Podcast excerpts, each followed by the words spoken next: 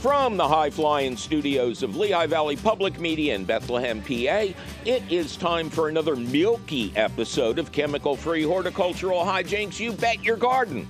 I'm your host, Mike McGrath. Do you grow milkweed to help support the declining population of amazing monarch butterflies? On today's show, we'll explain why the unfairly maligned milkweed bug may be part of the solution and not part of the problem. And of course, we'll take lots of your inevitable phone call questions, comments, tips, tricks, suggestions, and rigorously redundant rock abilities. So keep your ears and or eyes right here, cats and kittens, because it's all coming up faster than you having a mess of monarchs because of those bugs. Right after this. Support for You Bet Your Garden is provided by the Espoma Company, offering a complete selection of natural organic plant foods and potting soils. More information about Espoma and the Espoma Natural Gardening Community can be found at espoma.com.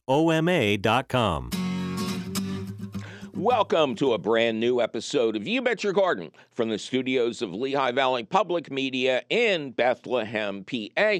I am your host, Mike McGrath. And I am delighted to report that I finally found the notes I took from my visit to a great monarch watch garden, meaning the gardener there tags butterflies uh, to see which ones make it down to Mexico from the East Coast. So, we're going to talk about the so called milkweed bug and explain why it is actually a part of the process that keeps those monarchs flying. You won't want to miss it, and you won't because it's coming up after a bunch of your fabulous phone calls at 888 492 9444. Marion, welcome to You Bet Your Garden. Hello, how are you? I am just ducky, Marion. Thank you for asking. Uh, Ducky always likes to get some airtime here. Um, I should have asked you first. But anyway, where are you, Marion? I'm in Philadelphia. Uh oh. My childhood home, so now we got to go diving into neighborhoods. What part? South Philly. Okay, so you're in South Philly, which means we have to go even deeper. Where in Mm-hmm. where in South Philly? South Philly toward the stadium. Oh, okay. I always wondered, you know, what it was like, uh, what it's like in that cluster of houses uh, that uh, just to the north of our sports stadiums, because it, it almost doesn't seem like the rest of South Philly, if you know what I mean. It, you're absolutely right. And I'm a little north of that, right? Um, I'm north of that. So that area is a little different. It's a little isolated. I'm right, a little south of Oregon. So I like it there because it's not as isolated. Okay, good, good. Um, and all I know about your neighborhood is the cops block it off whenever there's a big event like the World Series, so we don't go parking in your neighborhood. That's true, but I'm a little north of that, so I miss that. And as far as I am, they still park in front of my house for the Eagle game, so they have quite a walk. yeah, uh, our, you know, and this is just uh, now we're down to deep. How far are you from Jackson or Wolf? Probably, I would say maybe eight blocks north, uh, south, eight blocks south. Oh, okay. No, you're in South Philly. But I'm from Wolf Street. I'm from 15th and Wolf. All right. Uh, enough travelogue. Uh, what can we do for you? well, we're having an issue with a fig tree. This fig tree is kind of interesting. It was started about 75 years ago when someone gave my husband's grandmother a little shoot, and they Mhm, grew a number of trees from this particular tree. mhm. And one of the trees that they've grown, actually in South Jersey, right in Westville, right across the bridge, made it, it was a nice tree for a long time. And We were still getting some figs from it. But my husband keeps making shoots. And the last shoot he made, it grew a foot, gave it to my brother who lives in Delaware. And he's very good at gardening. He does organic gardening. He had it beautiful, about two feet, and all of a sudden it died. So we're trying to figure out how to keep this tree going. Well, you do realize there is a sacred bond between fig trees and South Philly. Yes, I know that. No fig tree in South Philly has ever perished. It is simply not allowed. Um, Hmm. so, when you want to propagate a fig tree, you take uh, fresh cuttings in the spring from the new growth, and uh, they should take almost anywhere. Um, but it's best to plant them in a nice sunny location, protected um, by walls or something for the winter, and literally just improve the soil a little bit, loosen it up, uh, drop the cutting in, keep it watered um, until new growth appears on top of that new growth. And after that, if there's any death involved, it it it shouldn't happen until winter um, if the tree is not protected. So when you say my, my husband always started them in the starter plant, are you saying start it right outside? The Oh, yeah. Oh, so maybe you should have just started it outside in the first place, not yeah. keep it. Oh no, no. If he's if he's taking cuttings and potting them up inside to help them grow a little larger, uh, uh, they're possibly suffering shock when they actually go into the ground. Mm, okay, so he needs to start it outside, Yeah, just and maybe that. take the cutting, keep it fresh, get it to where you want to grow it, uh, put it in the ground, you know, uh, put some compost in the planting hole. Make sure you keep it watered until uh, new growth appears, and everything should be fine. And then you'll talk about winter protection uh, to the person who's growing it. But um, you know, in South Philly, no fig tree dies. It doesn't matter what you do. So we shouldn't be bringing it in for the winter because you're going to shop it. We should be wrapping it in the winter if, if we get it growing. Yes, um, you are in a real heat sink. A lot of South Philadelphians do not wrap their figs um, because the temperature there, the crowding, the houses, uh, the essence of cheesesteaks permeating the air. Um, they do well in in the city with a minimum of covering. Uh, how how big a tree are you talking about? Well, we're starting small. I mean, I'm talking about we haven't grown it yet because we've had so many issues. Oh, Right. okay. Where's the mother tree? The mother trees in South Jersey, Oh, okay. and Uh, you know, you're right, that lasted a long time, and it, that one wasn't even covered. Right. Well, you know, South Jersey is moderate. Are you talking about down the shore? No, right over the bridge, Westville, right, right over the bridge. Okay. So, um, you know, go back to that sacred tree in the spring, cut off like five nice new shoots that are showing new leaves. Mm-hmm. Uh, find a good protected location. Uh, dig a hole, put some compost in the ground, drop the cutting down in, um, cover it up with some compost again, uh, keep Mhm. it well watered, and a new growth should appear. And Okay. do this in a couple of different locations, and um, you know, you may wind up with five fig trees, or you may wind up with one that is obviously healthier than the others. And then, yes, if you go to our website, go to youbetyourgarden.org, Mhm. there are many questions of the week on different ways to wrap fig trees. And I would urge Okay. I would urge you to do that while it's young, but when it's fully grown, it may not be necessary. Okay. All right. Well, we've been doing it wrong then, all along. That's why I'm here. All right, you take care now. Well, that's so helpful. Thank you very much. Bye bye. Take care. Bye bye. Too little bugs, little bugs, little bugs, little bugs, little bugs, little bugs. Two little bugs, little bugs, little bugs, little bugs, little bugs, little bugs. Two little bugs, little bugs, little bugs, little bugs, little bugs, little bugs.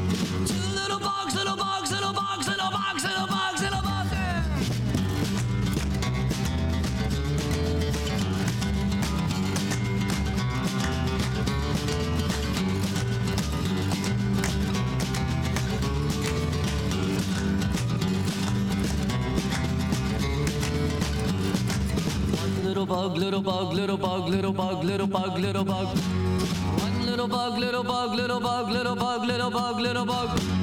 One little bug, little bug, little bug, little bug, little bug, little bug.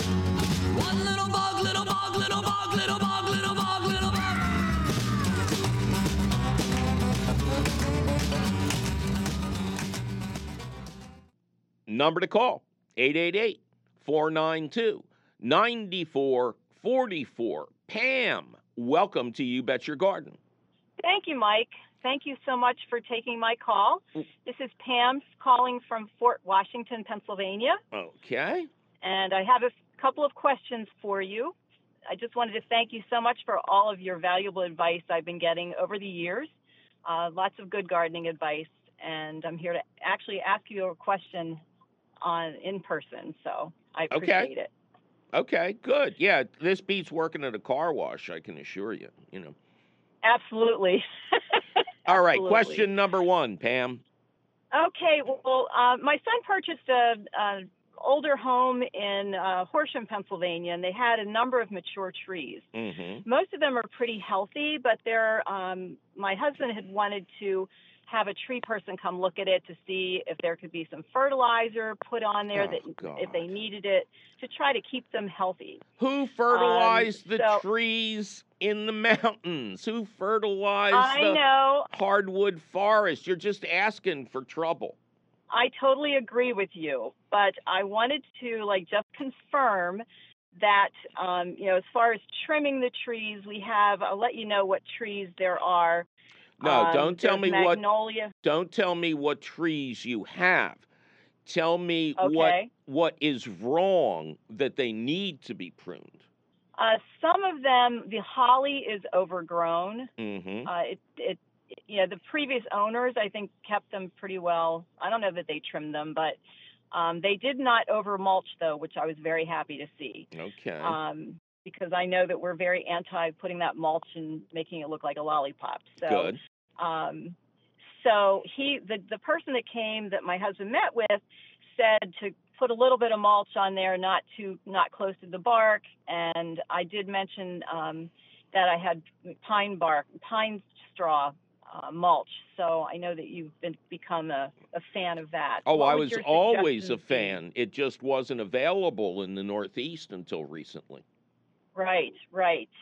But are you? What are your thoughts on trimming the trees, um, and what what should be the timing on that, if at all? Well, um, trees with dead or damaged limbs uh, should uh-huh.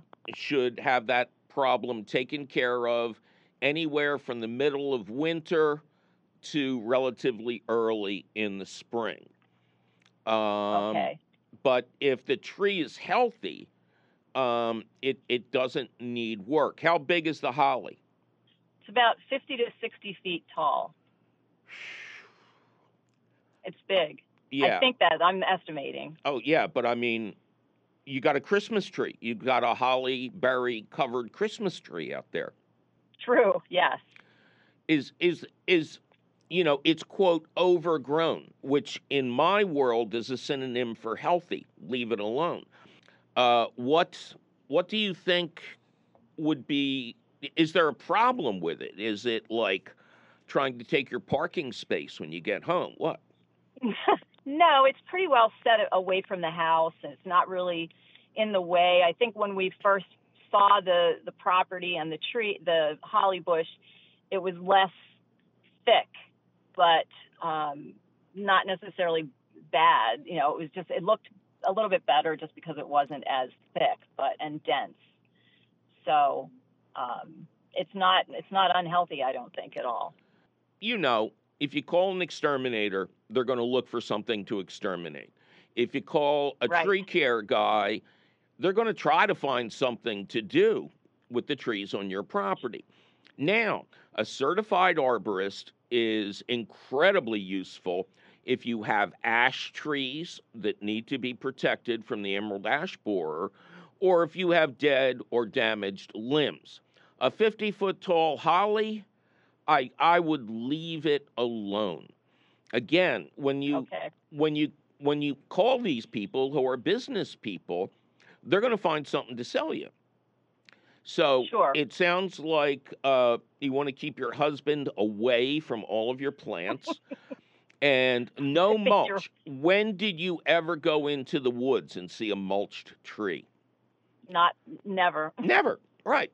So you- if you want to do like a kind of a good looking mulch, uh, yes, a thin layer of pine straw, uh, a, a good foot away from the trunk, you know, will maybe help a little bit in a dry year, but it has to go all the Right. way out to the um, to the edge of the root system, which in a tree that size is going to be three times the size of the canopy. So Right. I would say um, buy your husband some woodworking equipment, something to keep his busy hands even busier, and tell him that I said the trees are fine. Don't go looking for trouble. Trouble knows where to find you. That's right. And the holly is probably the the the least. We wouldn't really put mulch around that. It would be, because it's so dense at the bottom. Mhm. It would be more the magnolias and the pine trees that we have. That Well, the pine Um, trees are dropping their own pine straw mulch. I know that's true. That's true. Yes. So Okay? so I guess just leave it leave it be. Absolutely. And, um, No fertilizer, no wood mulch. okay. Okay? All right. All right. Thank you. My pleasure. You take care now. Bye bye. Well, it's time for me to take a little break and repeat my warning from the last couple of years that gardening has surged beyond belief, and you need to order plants and seeds now or risk getting shut out.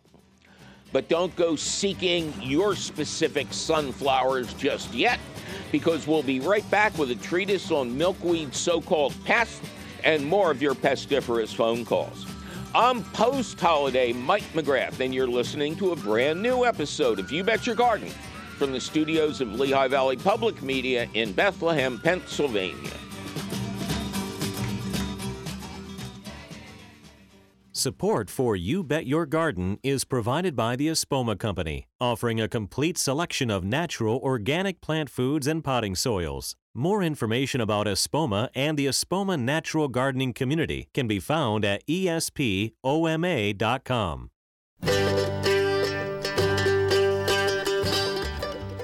Welcome back to another all new and thrilling episode of You Bet Your Garden from the studios of Lehigh Valley Public Media in Bethlehem, PA. I am still, still your host, Mike McGrath. Coming up in a little bit, gardeners who grow pollinator gardens that include milkweed are often frightened when the milkweed bug shows up about two thirds through the season. They figure it might hurt the chances of the milkweed caterpillars having enough to eat. Well, guess what, cats and kittens? It is just the opposite. And we will explain why after more of your fabulous phone calls to 888 492 9444. Elizabeth, welcome to You Bet Your Garden. Oh, thank you so very much. Well, thank you, Elizabeth. How are you? Well, actually, it's a beautiful day up here in north central Pennsylvania. Okay, North Central. So, not like State College, PA? We're a little bit um, northeast in Mill Hall, Pennsylvania, Clinton County. Clinton County. Did uh, is that named after Bill Clinton? Oh well, who knows? No, no, way before his time. Um, okay, so uh, what can we do for Elizabeth in Clinton County? Well, I have Googled and Googled, and I've been growing Mexican sunflowers, the annual, for years, and Right. I've had great success. Mhm. different soil types. I put them in different times of the year. I grow them from seeds.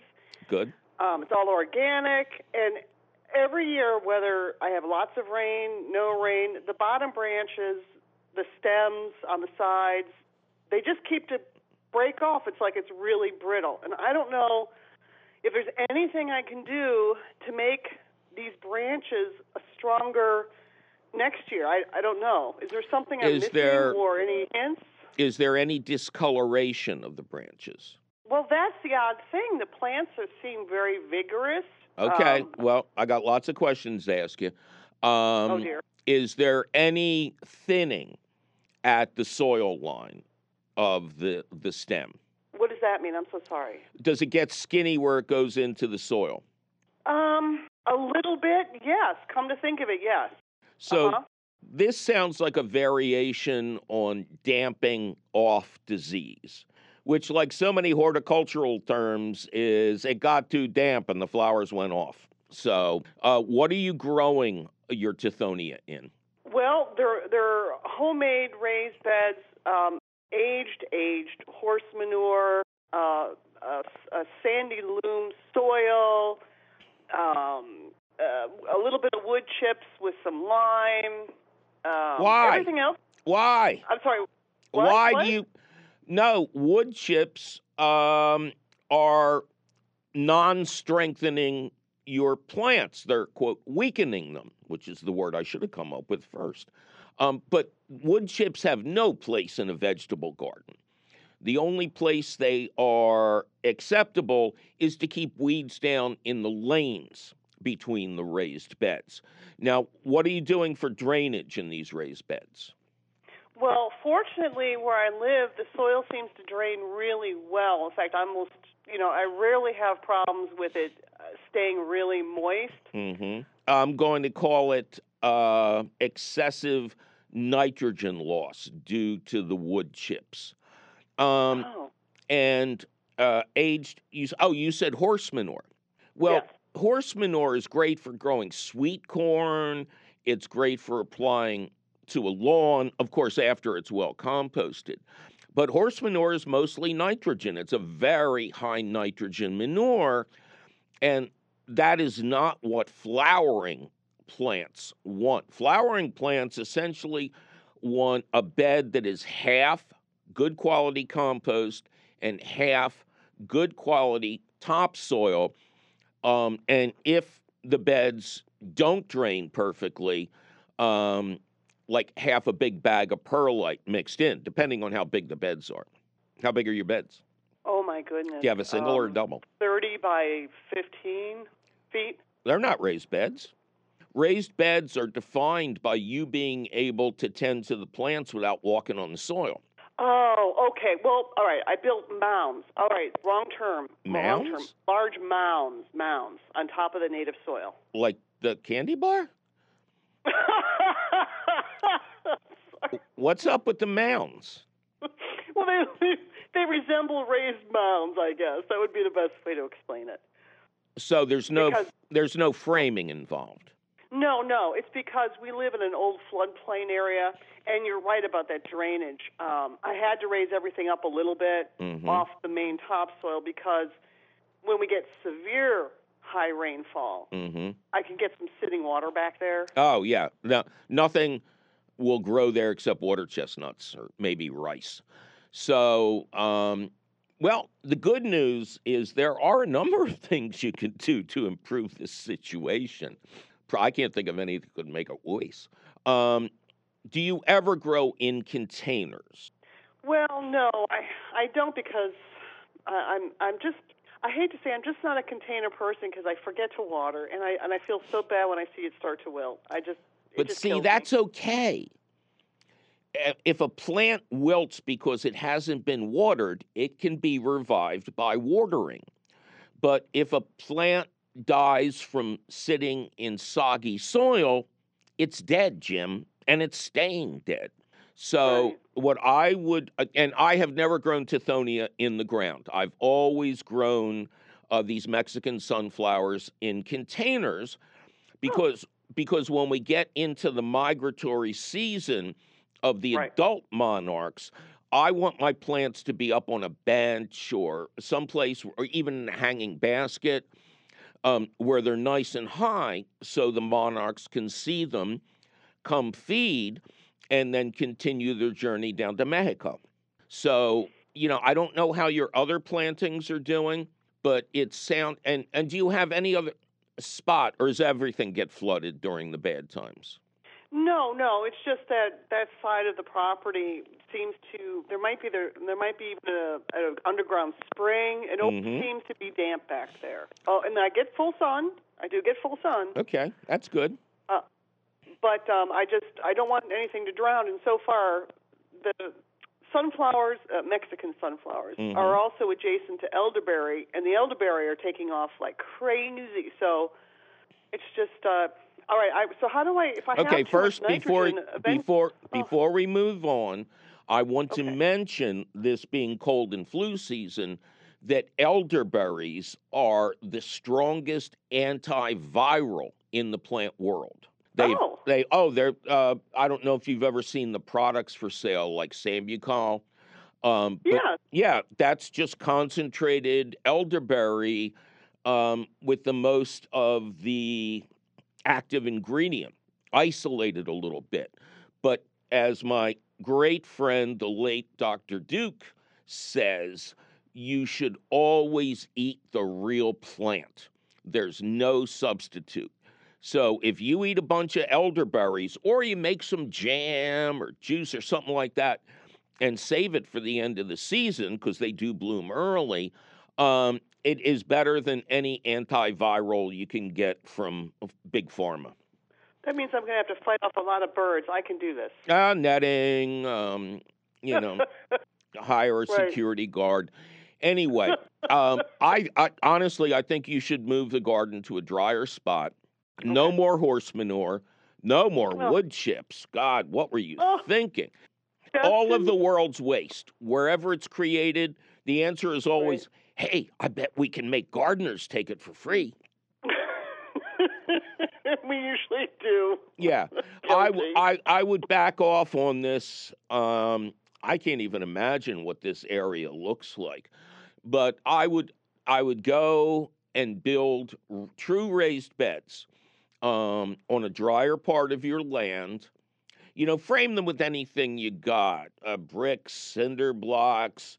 Um, even non-treated pine will last for years, but of course you can go crazy and uh, get knotty redwood or knotty cedar, and then fill those half and half um, with good quality compost and good quality topsoil. And if you go back into our questions of the week, there are several that explain how to determine um, what Right, good quality right. means. And um, and I would urge you uh, to grow a couple of plants in containers. Tithonia takes to containers brilliantly. Um, but e- either way, you're going to do much better. Okay. Well, I deeply appreciate that. But um, think about what your garden wants, not what people are giving you for free. Okay. Number to call 888 492 9444. Tommy, welcome to You Bet Your Garden. Hello. Hello, Tom. How are you? I'm good. How are you? I'm just ducky. Thanks for asking. Um, and where is Tommy Good? Uh, I'm uh, in Nashville, Tennessee. Oh, okay. We love our Nashville and Memphis listeners. It's so great to be on the air in those two fabulous music cities. What can we do you for? Yeah, I have a bamboo problem because I got a bamboo a couple years ago. But from last year or year before, I noticed some bamboo was uh, dying. At the beginning, I saw just uh, like leaves is drying from the top. But after a long time, uh, all the bamboo was died. The good thing is like the, after the it started drying in the fall season, but the next spring the new bamboo come out from the ground. Mm-hmm. I thought maybe something, maybe that's okay. But Do you know if you have running bamboo, also known as arrow bamboo, or do you have one of the clumping varieties? Uh, I don't know exactly this kind of species, but it's it's running from the ground and it goes through from the one location to another location. Okay, good. You along. have you have running bamboo. Now, have you done anything to Yeah. contain it? No, I, I didn't do anything. Okay, but you must. You are legally liable uh, to have a contractor, landscape contractor, come out and surround your patch with what's called rhizome barrier, or else it will spread all over the place, including to your neighbors, into your garden, into a shed, maybe even underneath your house. Okay, I, I will do that. Okay. Now I'm I'm stunned. I've never heard bamboo dying before. Now, um, so it comes up green and then it turns brown. Yeah. What is there anything unique about the area? Uh, Is it saturated with water? Uh, it's it's it's not. It's uh, it's, it's close to the drain, and like the area, but usually it's it's not like uh, uh, saturated. Hmm. Boy, I tell you, the only thing that kills bamboo is wet feet. Uh, but bamboo does go through life cycles where, at one point in time, depending on the age of the plants that you were sold, um, the, all of the bamboo will die, but it will go to seed. And that will make the next generation. Uh, but what you're describing is pretty typical. Uh, my bamboo, eh, my climate isn't that different than yours. My bamboo is green 365. I mean, it's green every day of the year.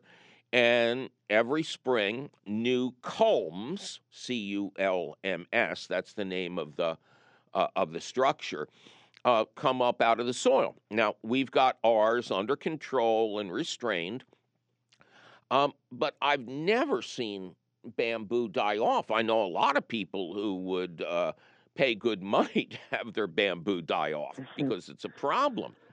Um, was it under, you know, uh, uh, we can't assume anything about the weather. 10 years ago, I could have told you what your weather was like, but um, boy, I'm not even guessing anymore.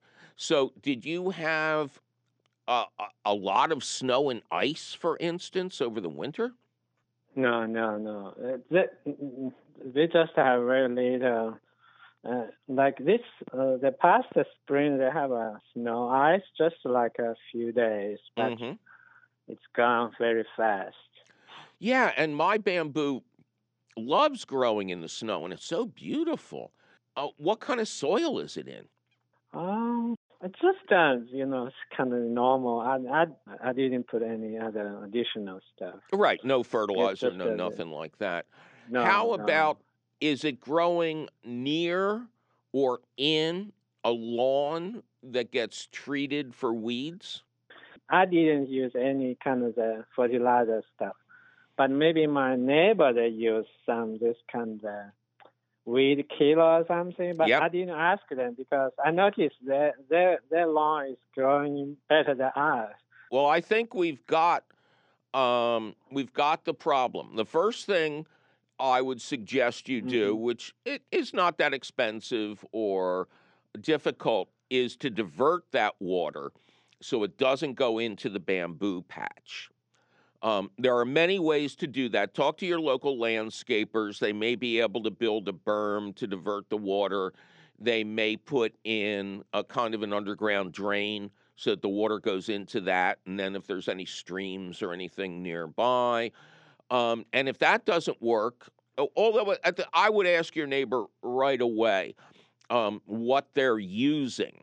And then you could ask uh, the Nashville Extension Station if this herbicide is injurious to bamboo. But I think it's one or the other. It's either having constantly wet feet, which is one of the only things I know that can kill bamboo, or they're using one of these persistent herbicides. But it's one or the other.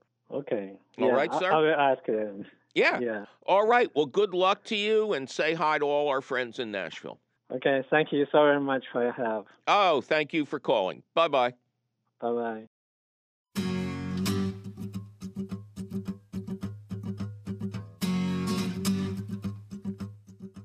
Well, it's time for me to take a little break and urge all of yous who are still hanging on to your cut Christmas trees to utilize those wonderful branches when you finally take the tree down.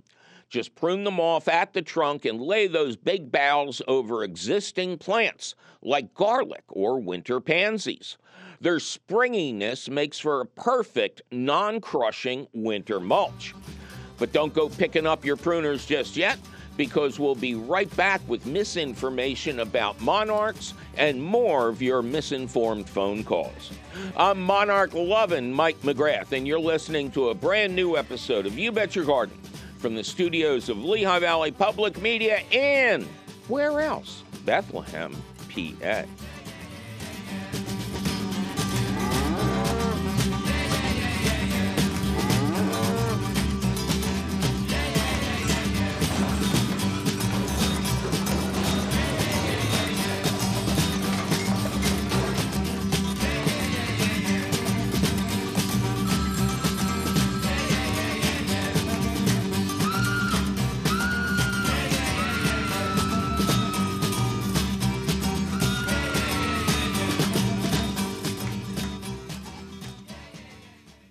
Support for You Bet Your Garden is provided by the Espoma Company, offering a complete selection of natural organic plant foods and potting soils. More information about Espoma and the Espoma Natural Gardening Community can be found at espoma.com. Welcome back to an all new and still thrilling episode of You Bet Your Garden from the thrilling studios of Lehigh Valley Public Media in Bethlehem, PA. I am your host, Mike McGrath, and we're in the stretch now, cats and kittens. In just a little bit, we will explain why the milkweed bug is not a pest, despite it showing up in such huge numbers about halfway through the summer. You won't want to miss it, and you won't. Just keep dialing 888 492 9444. 888 492 9444. Jeffrey, welcome to You Bet Your Garden. Hey, how you doing, Mike? I'm just Ducky, Jeffrey. How are you and where are you? I'm good. I'm in Durham Township, Pennsylvania. Okay. What can we do for you? I've got a, a two part question, uh, both related to fall leaves. So, you know, I've listened to your show for a while, and every fall I collect as many leaves as I can for my property, and I, I bought a, a little electric shredder, and I, you know, shred them down, and I use them as mulch going into the fall, and it does great for the uh, the soil and the the weed control. Yeah. But uh, as my garden grows seemingly larger every year, I'm slowly running out enough leaves to cover all the beds, and so like any crazy person, I ask my neighbors and in-laws if I can steal their leaves, but uh, you know, as I drive through town and, and Bethlehem and areas, I notice uh, a lot of people putting out these brown bags with what I assume is, is mostly leaves and yard waste. And Uh-huh. I'm tempted to go and collect them all up and, and shred them, but I have some concerns about not knowing if those leaves come from properties that have used, you know, herbicides and pesticides. So I'm Okay. curious to get your thought on if that's a good idea or not. Okay. Leaf rustling is an excellent way to practice social involvement. Um, I used to call them stupid people bags, but I can't do that anymore because um, I'm not supposed to call anybody names. Uh, so we'll just call them SPBs. People who don't know the inherent value of fall leaves put them out at the curbside. Uh, curbside? Curbside. It's still a site. What is wrong with taking this treasure and keeping it out of the trash? It's like an unattended pen in an office building. If nobody's around, it's yours. So uh, I've heard concerns about uh, your concerns about uh, herbicides over the years. People are afraid of other people's leaves. So here's the straight skinny leaves. I I can't imagine why somebody would spray leaves. You know, the herbicides are in soil, probably in some of the produce that's grown alongside. But leaves, uh, trees are mostly left unmolested, and they drop their leaves, and the people rake them up and put them into SPBs, and they're now yours. Um, I used to rustle leaves like mad when I was a beginning gardener. I'd be driving through the city of Emmaus with my two kids who were endlessly being shuffled to play dates and hockey and basketball and scouts. And in the fall, they had uh, developed the ability to shrink themselves like Ant Man down to a minuscule size so nobody would see them. When I stopped the car, which was a Subaru hatchback, and started tossing leaves in. And Daddy, come on, everybody already thinks you're weird. I went, Well, then there's no problem, is there? just shows that they're right. So I encourage leaf rustling. You are saving nature's greatest bounty from a landfill. Now, Great. Okay, that's good to know. one exception. If you pick Okay. up if you pick up a bag and you find that it's mixed grass clippings and leaves, you should just toss that in the woods. Um, not the bag itself, because uh, grass clippings are a tremendous source of pollution. People put all these unnecessary chemicals on their lawn and they persist in the grass clippings. Um, there have been many cases where uh, treated grass clippings, especially with certain high powered herbicides, um, have destroyed entire gardens. And I remember one university had a plant sale every year where they grew their starts in compost. And one year, man, it tested negative at parts per million. But they upped the ante and tested it at parts per billion. And then they found the herbicide. That's how powerful some of these things can be. So you never want to accept anybody else's grass clippings. And they're idiots. They should leave them on the lawn. It's 10% nitrogen. It's plant food. So it's safe to say if you collect a bag with leaves and uh, grass clippings, don't even toss them on your compost pile. Oh God, no, no, no. That's how these these persistent herbicides get into the cycle. No, just put them in, uh, scatter them out in the woods or something like that. Well, thank you very much. Our pleasure. You take care now. Once again, the time has come for the question of the week, which we're calling Are milkweed bugs a menace to monarchs? The question. Chase in Delaware City writes I have a pollinator garden in my backyard that includes milkweed plants. Every year, natural predators keep the aphids under control. But around the same time our town fogs for mosquitoes, the aphid population seems to explode, and milkweed bugs also become prevalent at this time. Mike, that's me, often mentions the use of sharp streams of water to remove pests from these plants. And I have found this method to work well. But I'm looking for other ways to deter pests when I'm not in the garden. One neighbor suggested spraying diluted dish soap. Another suggested dusting the plants with expired pantry flour. Is pantry flour a, a real thing? I'm, I'm just not sure. Anyway, are these methods effective against milkweed pests? All right. Let's start the answer a little bit off topic. Not unusual for me at all, right? Quote, fogging for mosquitoes, the old fashioned chemical way, can be devastating to the life in your garden by killing the beneficial insects that keep pests like aphids in line much better than chemicals.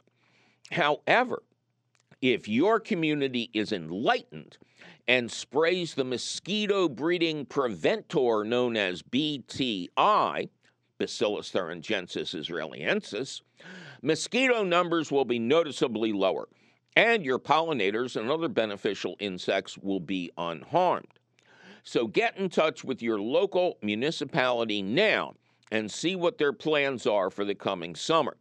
Ah, but if an old school chemical is going to be in those sprayers, have professionally made no spray zone signs at the ready using arrows and or distance measurements like no spray zone next 60 feet to indicate start and stop points. Be sure to inquire if precise legal language or a permit is required.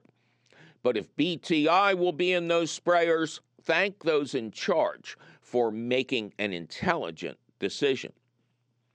Oh, and the wonderful organization Monarch Watch, which we will speak of at great length next week, provides milkweed seeds, information, and lots of other useful and fun stuff.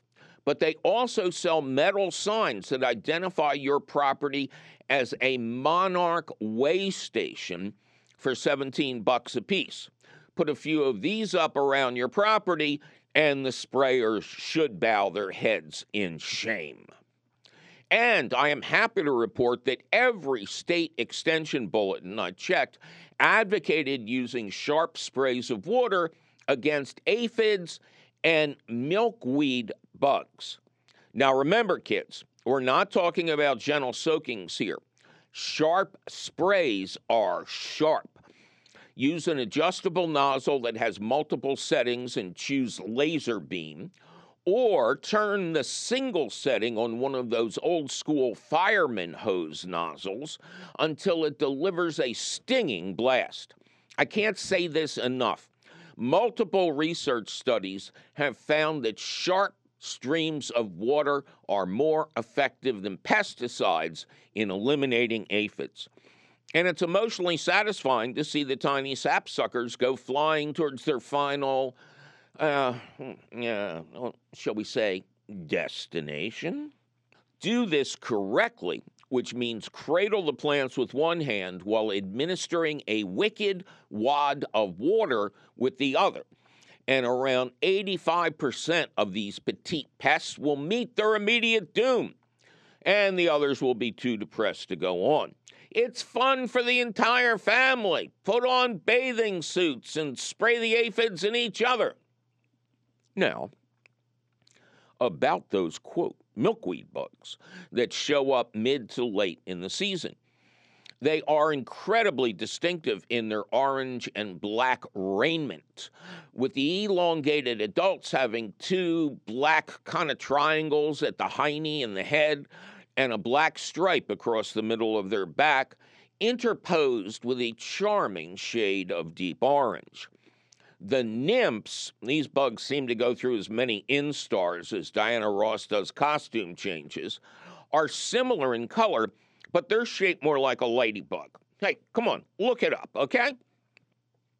They are true bugs in the world of entomology, and there are two versions, defined the same way we define a Philadelphia hoagie small and large. The quote, lesser milkweed bug is similar to the large milkweed bug, but it's smaller. Duh! And it is less stylishly adorned. In any case, this reporter feels that they could have been blessed with a more helpful common name, like milkweed seed bug. Because, like the beloved conifer seed bug that likes to sleep inside your house in the winter, these are seed eaters that do not ravage other plant parts. That's why they only appear late in the season, because as Willy Loman famously said, that's where the seeds are. All seriousness aside, this addition of a descriptive middle name would help growers of milkweed not to freak out when the bugs appear in large numbers on their milkweed plants. They're only there for the seeds and they have no effect on the actual plant or on monarch caterpillars that are either munching the milkweed or forming chrysalises or even adults. In fact, say the experts, they perform a valuable function, as some varieties of milkweed can easily become invasive. Milkweed bugs eating most of those seeds helps normalize the situation and allows the plants to gently self seed while preventing your stand of milkweed from becoming the new day of the triffids. Gee, trust nature to strike a balance? Where have I heard that before? Hmm. To sum up, milkweed plants provide the only known food for baby monarchs, that's the caterpillars, and everyone should be planting milkweed. Milkweed seed bugs do not interfere with the process and may well prevent your garden from turning into a milkweed farm.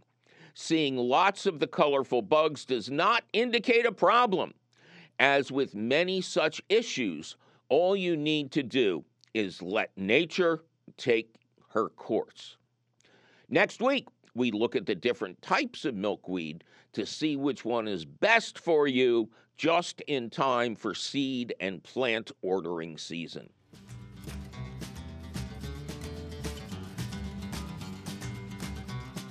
Well, that sure was a revealing look at so called butterfly pests now, wasn't it? Luckily for you, the question of the week appears in print at the Gardens Alive website. To read it over in detail with links to lots of helpful sites, in other words, they say I was right. Just click the link for the question of the week at our website, which is still and will forever be youbetyourgarden.org.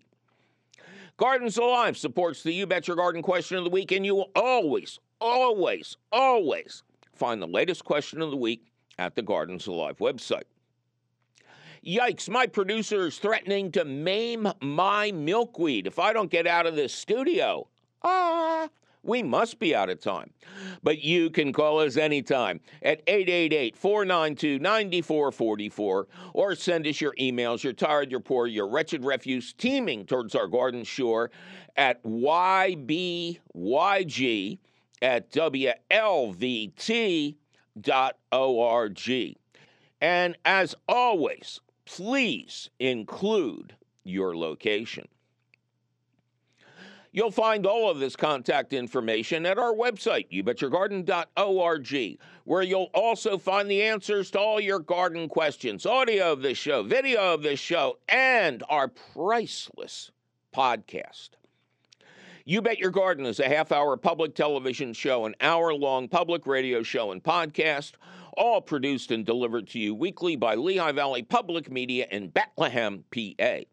Our radio show is distributed by PRX, the Public Radio Exchange. You Bet Your Garden was created by yours truly, Mike McGrath. Mike McGrath was created when he discovered an atomic powered jet belt in an ancient Aztec temple, put it on, and acquired the powers of a jaguar, a skin tight suit, and a cute little pencil mustache. Cute little Ken Queter plays our theme song.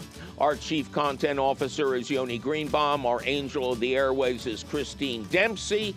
Our engineer is out sick but he is still and will forever be cheerful Charlie Sarah. Our social media director is Amanda Norfleet. Check out her fine work and stay current with what's happening with the show. Every day, something new every day at the You Bet Your Garden Facebook page. Teresa Radke, our profound princess of peerless production, is also out sick. Taking her place today is the uncanny Carlin Cantfield. The lovely Jonas Bowen is our audio editor. Judicious Jake Boyer does the video. Our director of direction is the harried and harassed Javier Diaz, who still wants to take a couple more months off. Zach the Tack Wisniewski is back in the house as is Jacob Morris and the rest of the usual gang of idiots, including yours truly. Our beloved CEO, Tim Fallon, is still practicing his imitation of Paul Ford playing Captain John T. Hall on the equally beloved Phil Silvers show, with, of course, McGrath playing Sergeant Bilko. I'm your mustard out host, Mike McGrath, and I'm still cleaning up after Christmas, trying to organize my comic books, baseball cards, CDs, and a much too large collection of VHS tapes. Hey, at least they're not beta. And I can guarantee that I'll still be trying to do that when I see you again next week. Yeah, yeah, yeah, yeah, yeah.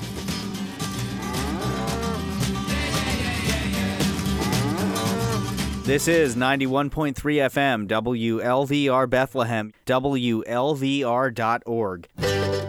Well, the crew and I are back from our long winter's nap, and we can finally predict that next week's all new show will be about the best milkweed plants for your pollinator garden.